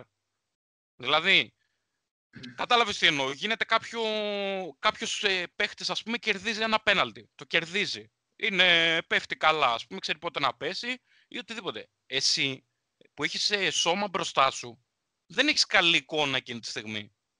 Δεν είναι μόνο εικόνα, είναι ότι το πιο σημαντικό είναι ότι το βλέπεις μέσα σε κλάσματα. Ναι, Ε, και το βλέπεις σε, σε ταχύτητα κανονική. Ε, στο replay και με τη super slow motion cameras ή τη super super slow motion που βλέπεις απίστευτα καρέ, βλέπεις κάτι το οποίο να κινείται πάρα πολύ αργά. Επίσης μπορεί να το βλέπεις από μια κάμερα σε μια θέση που δεν βρίσκεται ο διαιτητής. Ο διαιτητής έχει μια ακριβώς. επίπεδο. Οπότε γυρνώντας τις κάμερες γύρω-γύρω σε θέση που δεν μπορεί να είναι ο διαιτητής, είναι πολύ δύσκολο. Ε, εντάξει, ο κόσμος αποφασίζει και ελαφρά την καρδία, είτε κινούμενος από τα ε, οπαδικά συναισθήματα. Είναι πολλές φορές δύσκολες φάσεις, γκρίζε φάσεις, οι οποίες είτε από εδώ είτε από εκεί δεν υπάρχει λάθος, δεν υπάρχει σωστό. Ε, αλλά το πιο σημαντικό είναι αυτό που είπατε. Μπορεί να έχεις ένα σώμα. Βέβαια, αυτό δεν δικαιολογεί ο διαιτητής, γιατί ο διαιτητής πρέπει να βρίσκει πάντα την, ε, την, την τέλεια θέση, ας το πούμε, μέσα στον αγωνιστικό χώρο. Μπορεί να συμβεί όμως αυτό το πράγμα. Αυτό που δεν δέχομαι εγώ είναι όταν υπάρχει ένα απέναντι από μια κάμερα το οποίο βρίσκεται σε τελείως διαφορετική θέση πίσω από την αιστεία, ας πούμε. Εγώ, σαν διαιτητής, δεν θα μπορούσα ποτέ να είμαι πίσω από την αιστεία. Άρα, άμα μου δείξεις την κάμερα που βλέπω εγώ, ουσιαστικά πίσω από την πλάτη μου, και να δεις τη φάση από εκεί και να αξιολογήσεις αν είναι ή δεν είναι κάτι. Για μένα αυτό είναι το πιο σημαντικό. Ναι, ναι, κατάλαβα. Γι' αυτό και ακριβώς γι' αυτό το λόγο το VAR, το, το VAR έχει βοηθήσει τον ε, διαιτητή, καθώς μια φάση η οποία μπορεί να μην, ε, είτε δεν βρίσκεται στο κατάλληλο σημείο ο διαιτητής, είτε βρίσκεται στο κατάλληλο σημείο, αλλά δεν βοηθάει, γιατί μπορεί να έχει τρία-τέσσερα σώματα μπροστά του. Ε, αυτόματα μπορεί να τον βοηθήσει να πάρει μετά τη σωστή απόφαση, ας πούμε. Μπορεί να... Και, και πολλές φορές εμένα μου έχει τύχει ε, να έχω δώσει μια απόφαση μέσα στον αγωνιστικό χώρο, προ VR, και μετά να το βλέπω στην τηλεόραση και να τερβάω τα μαλλιά μου και να λέω τι έδωσα ρε παιδιά. Γιατί πραγματικά μέσα στον αγωνιστικό χώρο αυτό που είδα ήταν τελείως διαφορετικό που αντιλήφθηκε το μάτι μου, τελείως διαφορετικό από αυτό που πραγματικά συνέβη. Mm. Είτε είσαι πολύ κοντά, είτε είναι η γωνία θέασης τέτοια. Ε, που πολλά μπορεί να αλλάξουν, να αλλάξουν την προοπτική του ματιού. Οπότε πολλές φορές και εγώ έλεγα τι έδωσα, πώς το είδα αυτό το πράγμα; Δηλαδή και εγώ ίδιος πολλές φορές αναρωτιόμουν με διάφορες αποφάσεις μου. Και γι' αυτό ήταν και τόσο σημαντικό, συγγνώμη, και αυτό ήταν και ναι, τόσο ναι. σημαντικό να έρθει το VAR στην, ιδιαίτερο στην Ελλάδα που είχαμε την τάση στου διαιτητές να τους σταυρώνουμε μετά από κάθε απόφαση, έχοντας δει το βράδυ από 30 replay κάθε φάση. Να σταυρώνουμε τους διαιτητές, να σταυρώνουμε τους βοηθούς. Και σε άλλες, οποίοι, ναι, και σε άλλες χώρες, αλλά εγώ το λέω στην Ελλάδα διότι στην Ελλάδα είναι αυτό το, το τοξικό κλίμα που το ευχαριστιόμαστε τόσο πολύ. Σίγουρα Ήταν το πολύ έντονο. Δεν είναι μόνο το πρόβλημα του replay, είναι και η ταχύτητα, όχι τόσο η κάμερα, είναι και η ταχύτητα, η οποία ταχύτητα είναι τουλάχιστον 50% ε, μικρότερη από αυτό που βλέπεις ε, σε live χρόνο. Οπότε τα πάντα μεγαλοποιούνται. Δηλαδή, αν έχεις μια κόκκινη κάρτα, την οποία τη βλέπεις πιο αργά, ε, με πολλά καρέ, τότε προφανώς φαίνεται πολύ πιο κόκκινη από ό,τι είναι στην πραγματικότητα. Και αυτό, γι' αυτό και μέσα στο VR έχει διάφορα τεχνάσματα και μέσα στο πρωτόκολλο που σου λέει ακριβώς σε τι ταχύτητες θα βλέπεις κάθε φάση. Δεν μπορείς να βλέπεις όλα τα πράγματα σε super slow motion κάμερα, γιατί τότε φαντάζουν πιο, πιο δυνατά. Πιο... Ναι. Βλέπεις κρυμάτσες, βλέπεις πόνους, βλέπεις τελείως διαφορετικά πράγματα. Ναι. Ε, ξέρεις τι θα βοηθούσε αυτό για να μπορέσει λίγο ο περισσότερος κόσμος να καταλάβει πόσο πραγματικά δύσκολο μπορεί να είναι να διαιτητεύσει έναν αγώνα. Θα μπορούσε να, να φτιαχτεί ένα... Ναι, και αυτό ή να, σε βάλουν, να βάλουν στο διαιτητή μια κάμερα και να βλέπει ο κόσμος τι βλέπεις εσύ εκείνη τη στιγμή. Το να δοκιμάσεις το MLS αυτό, να σου πω την αλήθεια. Αλλά είναι λίγο δύσκολο γιατί επειδή τρέχει συνέχεια η κάμερα ναι. κινείται. Ναι δεν, τελικά η εικόνα που παρήχε δεν ήταν τόσο καθαρή. Δεν ήταν καλή. Ναι. Θα, θα, μπορούσε όμως. Θα, μπορούσε, θα ήταν κάτι έξυπνο. Ίσως, ίσως, γιατί με την τεχνολογία έτσι όπως πάει δεν ξέρω τι θα γίνει στο μέλλον, ε, να γίνει το κομμάτι. Να γίνει και αυτό το κομμάτι. Πιστεύω ότι θα βοηθούσε πάρα πολύ για να καταλάβει περίπου ο κόσμος το τι βλέπει ο Σιδηρόπουλος, ας πούμε, και το τι βλέπει ο Δημόπουλος από την τηλεόραση, ή το τι βλέπει ο Ντερζή. Αυτό δηλαδή, εμείς ε, τα λέμε όμορφα και ωραία, αλλά εμείς βλέπουμε τη φάση 10 φορές. Ο, ο Σιδηρόπουλος τη βλέπει τη φάση μία φορά, τη βλέπει σε γρήγορο ρυθμό και πρέπει να αποφασίσει. Ε, και, ναι. και επειδή μιλάμε συγκεκριμένα για σένα, κάνεις και καλά τη δουλειά σου, έτσι. σε ένα μάτσο, γιατί δεν είναι μόνο οι φορές που σφυρίζει, είναι και ναι. αυτές που σφυρίζει. Άρα έχεις αποφασίσεις ότι δεν είναι φάουλη, δεν είναι πέναντι, δεν είναι μόνο ναι. αυτό. Κάθε ρόλο πρέπει να παίρνεις μια απόφαση μέσα στο ποδόσφαιρο. Έτσι είναι. Ε, μιας και αναφερθήκαμε και στην τηλεόραση και στα λοιπά, ε, θέλω να πάω σε μια αγαπημένη μου κατηγορία και επίσης κατηγορία αγαπημένη του Τέλη που τον ξέρω, ε, τους ε, τηλεδιαιτητές, τους, ε, δηλαδή πρώην συναδέλφους, οι οποίοι βρίσκονται σε κάποιο πάνελ ε, της εκπομπής, είτε για guest, είτε για μόνιμη παρουσία, ας πούμε, και σχολιάζουν τις φάσεις. Ναι. ναι και σχολιάζουν τις φάσεις. Πώς, ε, τι, τι εικόνα έχεις ε, πάνω σε αυτό το κομμάτι; Θεωρείς ότι βοηθάει τον κόσμο να, λίγο να, να καταλάβει καλύτερα ας πούμε, το τι κάνει ο διαιτητής; Ε, πώς το βλέπεις γενικά; Κοίταξε, είναι ένα μίξ. Υπάρχουν Ένα μίξ γιατί, γιατί υπάρχουν φάσεις που πραγματικά είναι δύσκολες και βλέπετε ότι ακόμα και δύο τηλεκριτικοί διαιτησίε διαφωνούν. Ναι. Ε, κάτι το οποίο είναι θεμητό. Δεν λέω ότι είναι, το κάνουν επίτηδες. Είναι τόσο δύσκολες οι φάσεις ε, και οι αποφάσεις πρέπει να βαρθούν, που είναι φυσιολογικό δύο άνθρωποι με τέτοια εμπειρία. Εντάξει, μιλάμε για δύο ανθρώπους αυτή τη στιγμή που σχολιάζουν ε, στην τηλεόραση, ε, που μπορεί να διαφωνήσουν. Ε, αυτό που θέλω να γίνεται εγώ είναι οι, απο, οι αποφάσεις που λένε προς τα έξω να γίνονται με βάση τον κανονισμό. Αυτό είναι το πιο σημαντικό. Άπαξ και πατήσεις πάνω στον κανονισμό και εξηγήσεις ότι ο κανονισμός λέει αυτό και ο διαιτή έκανε αυτό, σωστό ή λάθος, τότε εγώ το δέχομαι. Ε, νομίζω ότι θα μπορούσε να γίνει και καλύτερα. Είναι καλά, θα μπορούσε να γίνει και καλύτερα ε, αυτό, το κομμάτι. Ε, αλλά αυτό που πρέπει να σταθούμε είναι το πόσο δύσκολο είναι ακόμα και εκεί που με τόσα replay, πόσο δυσκολεύονται και αυτοί οι άνθρωποι πολλές φορές να αποφασίσουν και δύο άνθρωποι μεταξύ τους διαφωνούν. Από εκεί λοιπόν καταλαβαίνεις πόσο δύσκολο κομμάτι είναι η διαιτησία. Ναι, ναι, κατάλαβα, κατάλαβα. Ε, ε, είναι, είναι και δύσκολο κομμάτι και είναι και δύσκολο γιατί πολλές φορές ε, έχουμε δει και διάφορες αντιδράσεις. Δεν θέλω να σχολιάσω κάτι συγκεκριμένο, νομίζω καταλαβαίνόμαστε. Ε, ο, ο Τάσος Σιδηρόπουλος, λοιπόν, υπάρχει περίπτωση, βλέπει τον εαυτό του κάποια στιγμή σε μια ανάλογη θέση; Πώς, ε, πώς το βλέπεις, θα... Ναι, σαν κριτικός. Ναι. ναι. Θα, θα το έκανες, θα έβλεπες τον εαυτό σου, ας πούμε... Σαν, σαν guest να πάω μια φορά και σε μια συζήτηση, ίσως ναι, αλλά μόνιμα να έχουμε τέτοια θέση, δεν ξέρω, δύσκολα γιατί, γιατί για το να πας σε μια τέτοια θέση, σημαίνει ότι πιθανότατα θα πρέπει να βρεθείς εκτός διαιτησίας. Δεν ξέρω τώρα τον ακριβώς τι επιτρέπεται και τι όχι. Εγώ θα ήθελα να συνεχίσω στον χώρο της διαιτησίας και να μεταλαμπαδεύσω τη γνώση και την εμπειρία που έχω σε άλλους ανθρώπους. Γιατί σίγουρα τα παιδιά μου δεν θα γίνουν διαιτητές, δεν τους βλέπω δηλαδή, με τον αθλητισμό καθόλου. Ε, αλλά είναι κάτι το οποίο να πούμε, δεν το έχω σκεφτεί τόσο άμεσα. Ε, γιατί έχω ακόμα χρόνια μπροστά μου σαν ενεργεία και δεν σκοπεύω ότι στο άμεσο μέλλον να σταματήσω. Ε, μπορεί ναι, μπορεί όχι. Πιο πολύ προς το όχι την όμως. Πιο πολύ το όχι. Γιατί και αυτό είναι ένα επάγγελμα, μα το πούμε έτσι, με ημερομηνία λήξης. Δεν μπορώ να είμαι μια ζωή εκεί ε, να κάνω το τηλεκριτικό διαιτησίας και να μιλάω για άλλους διαιτητές. Δεν ξέρω, δεν το έκανα ποτέ, δεν ξέρω αν θα μπορώ να το κάνω τόσο εύκολα. Εκεί. Ναι, κατάλαβα. Είναι και, είναι και λεπτή η θέση. Γιατί πολλές φορές σχολιάζεις άτομα με τα οποία συνεργάστηκες για χρόνια, ας πούμε. Ε, σίγουρα, σίγουρα. Όταν θα σταματήσω εγώ, οι νέοι διαιτητές που μπαίνουν τώρα στην κατηγορία θα είναι άνθρωποι τους οποίους, αν τους σχολίαζα, τους σχολίαζα ενώ έχω παίξει μαζί τους. Ναι. Ε, δεν ξέρω, λίγο, λίγο δύσκολο μου φαντάζει. Ε, εγώ Τάσο θα σε πάω σε μια άλλη ερώτηση. Ω Έλληνας διαιτητής, πώς σχολιάζει το γεγονός ότι τα τελευταία δύο χρόνια κάποια παιχνίδια του πρωταθλήματο μα θα σφυρίζουν και ξένοι διαιτητές; Ε, είναι αυτό ένα κίνητρο για τον Έλληνα διαιτητή να γίνει καλύτερος ή το αντίθετο ισχύει; Δηλαδή, πώς το βλέπετε εσείς ως διαιτητές, πώς το είδατε εξ αρχής και πώς το βλέπετε και στην ε, πορεία του χρόνου, γιατί έχουν περάσει δύο χρόνια από το πρώτο παιχνίδι που στήριξε.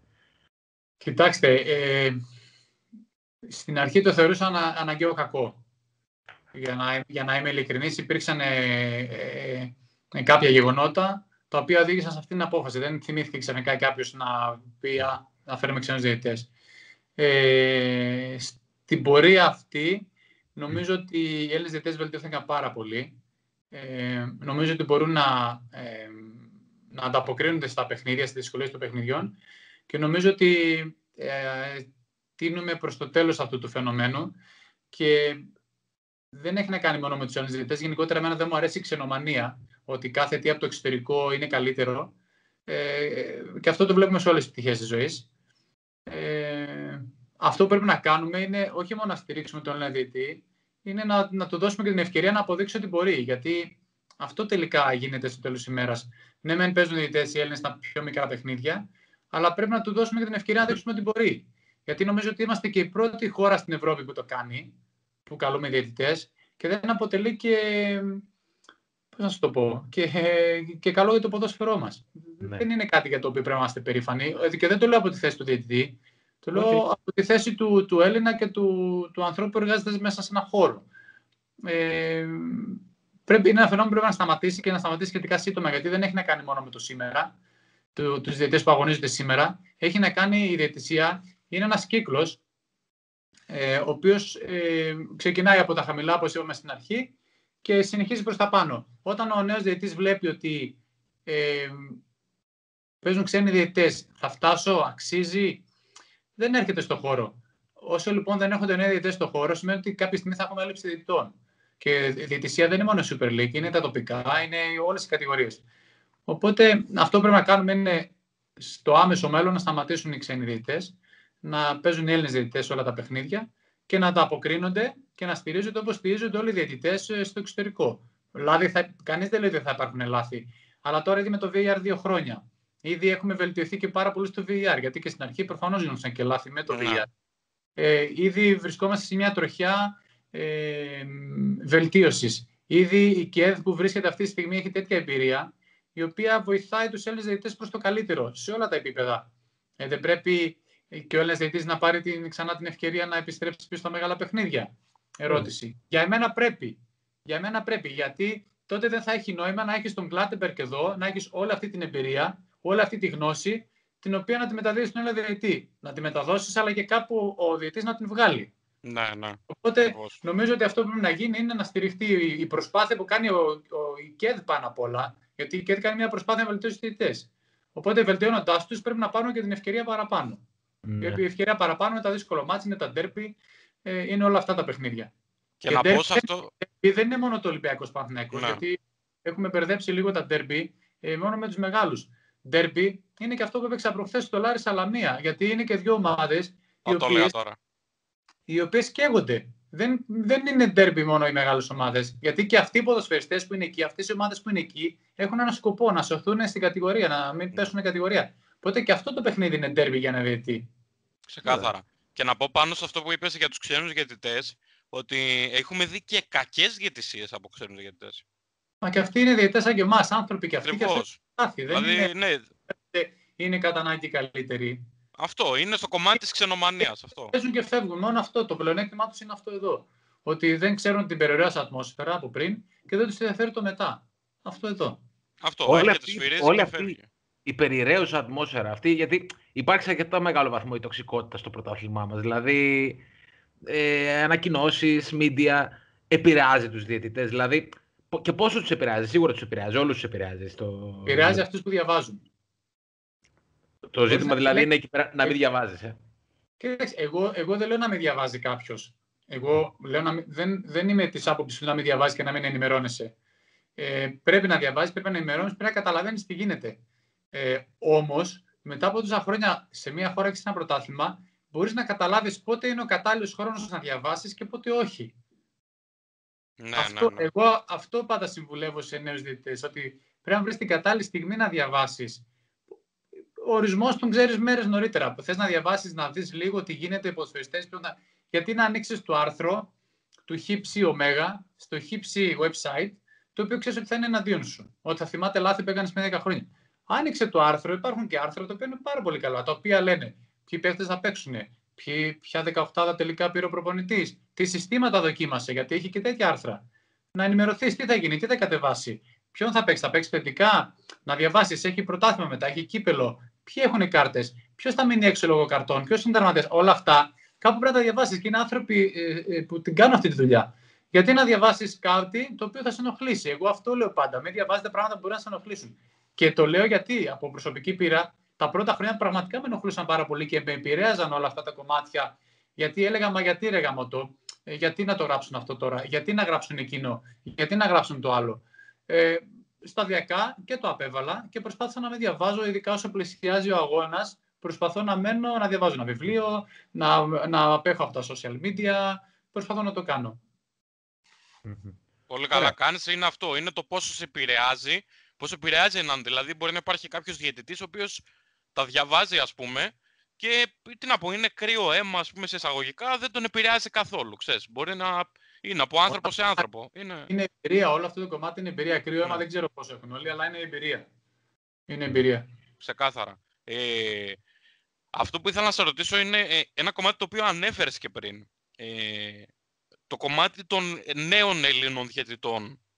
Ε, σαν Τάσος Σιδηρόπουλος, διεθνής διαιτητής, ένας εκ των καλύτερων διαιτητών στην Ελλάδα, αν όχι ο καλύτερος, ε, και ένας διαιτητής με πολύ μεγάλη εμπειρία. Ε, για ποιο λόγο θα πρότεινε λοιπόν ο Τάσος Σιδηρόπουλος σε, σε ένα νεαρό παιδί να γίνει διαιτητής; Σε μια χώρα που οι διαιτητές φταίνουν για όλα, έτσι. Ναι. Δηλαδή, είναι, ναι.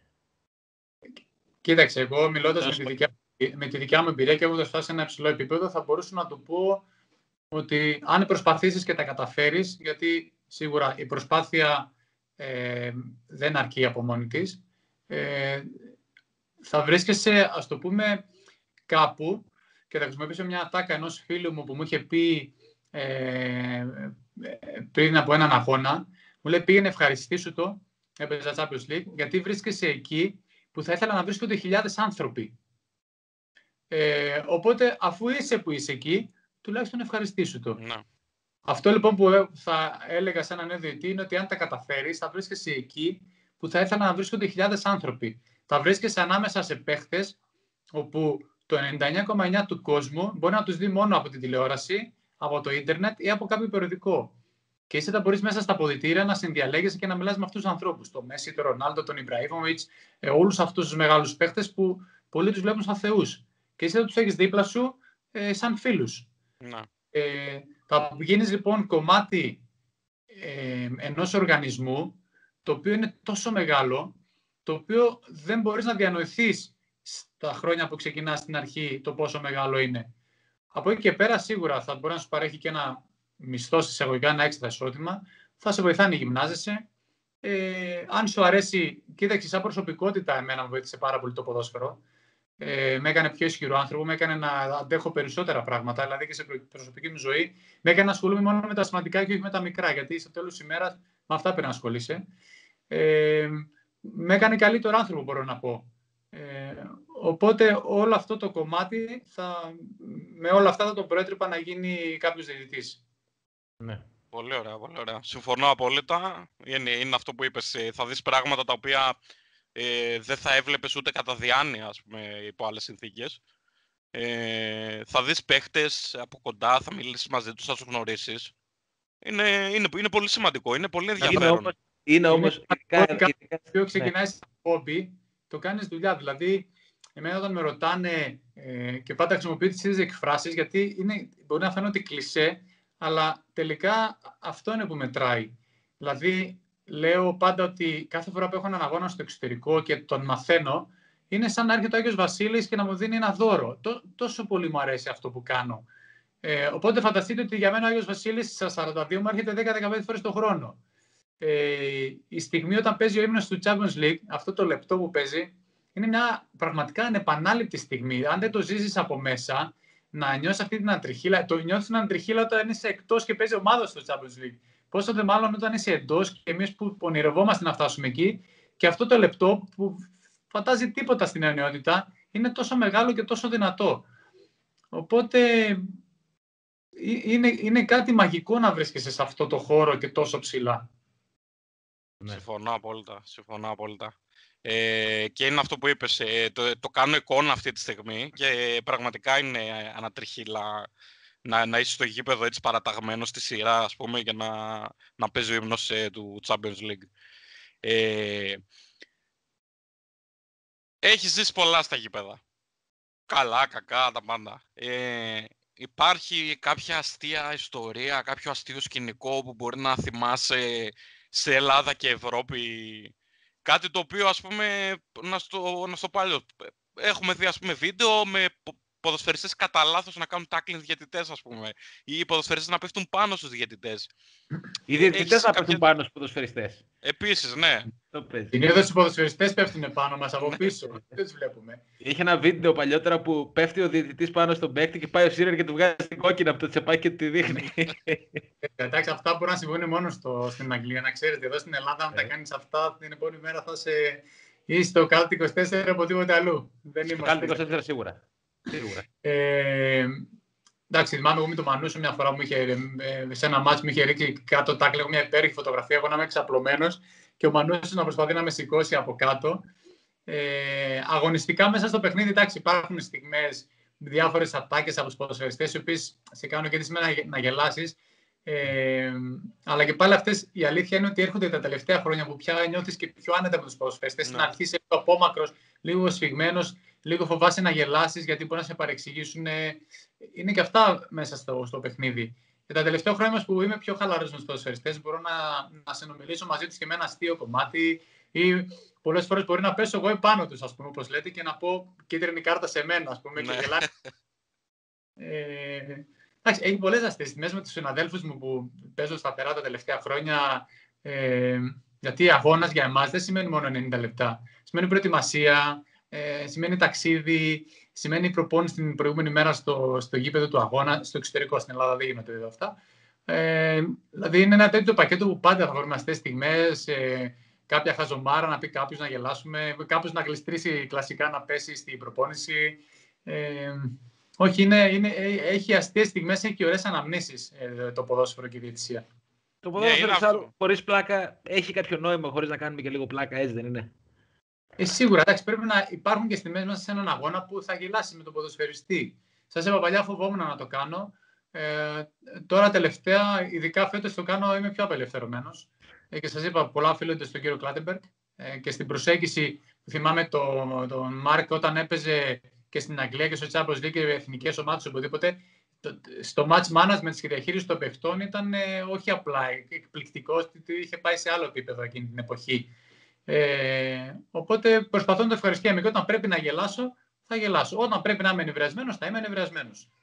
Ε, ξέρεις τι, θα ήθελα να σε ρωτήσω για έναν διαιτητή ο οποίος μου έχει κάνει εντύπωση όλα αυτά τα χρόνια που βλέπω αγώνες και τον βλέπω. Δεν ξέρω αν γνωρίζεστε προσωπικά κτλ. Είναι ο Τσακίρ. Α, τσουνέ, ναι, ε, ναι, ο Τσακίρ έτσι μου βγάζει ένα. Δεν ξέρω, δηλαδή πιστεύω ότι αυτός ο άνθρωπος έχει γεννηθεί για να είναι διαιτητής. Αυτό μου βγάζει. Έχει αυτό το αυστηρό βλέμμα το... Ναι.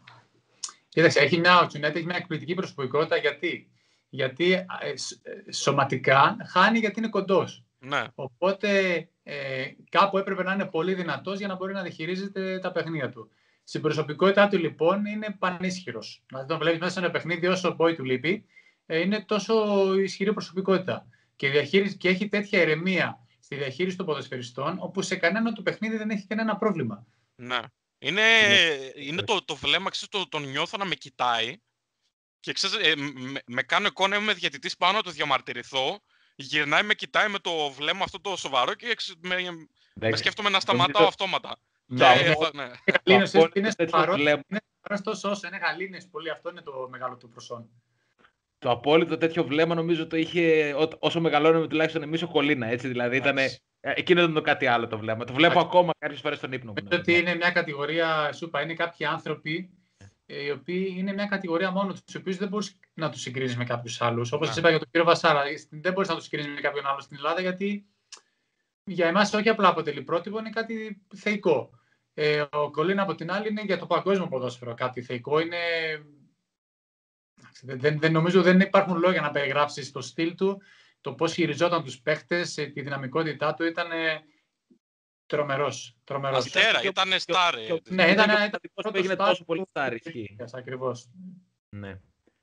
Ε... Είναι αυτό. Είναι ένας διαιτητή ο οποίος ε, βοήθησε το παγκόσμιο ποδόσφαιρο. Βοήθησε.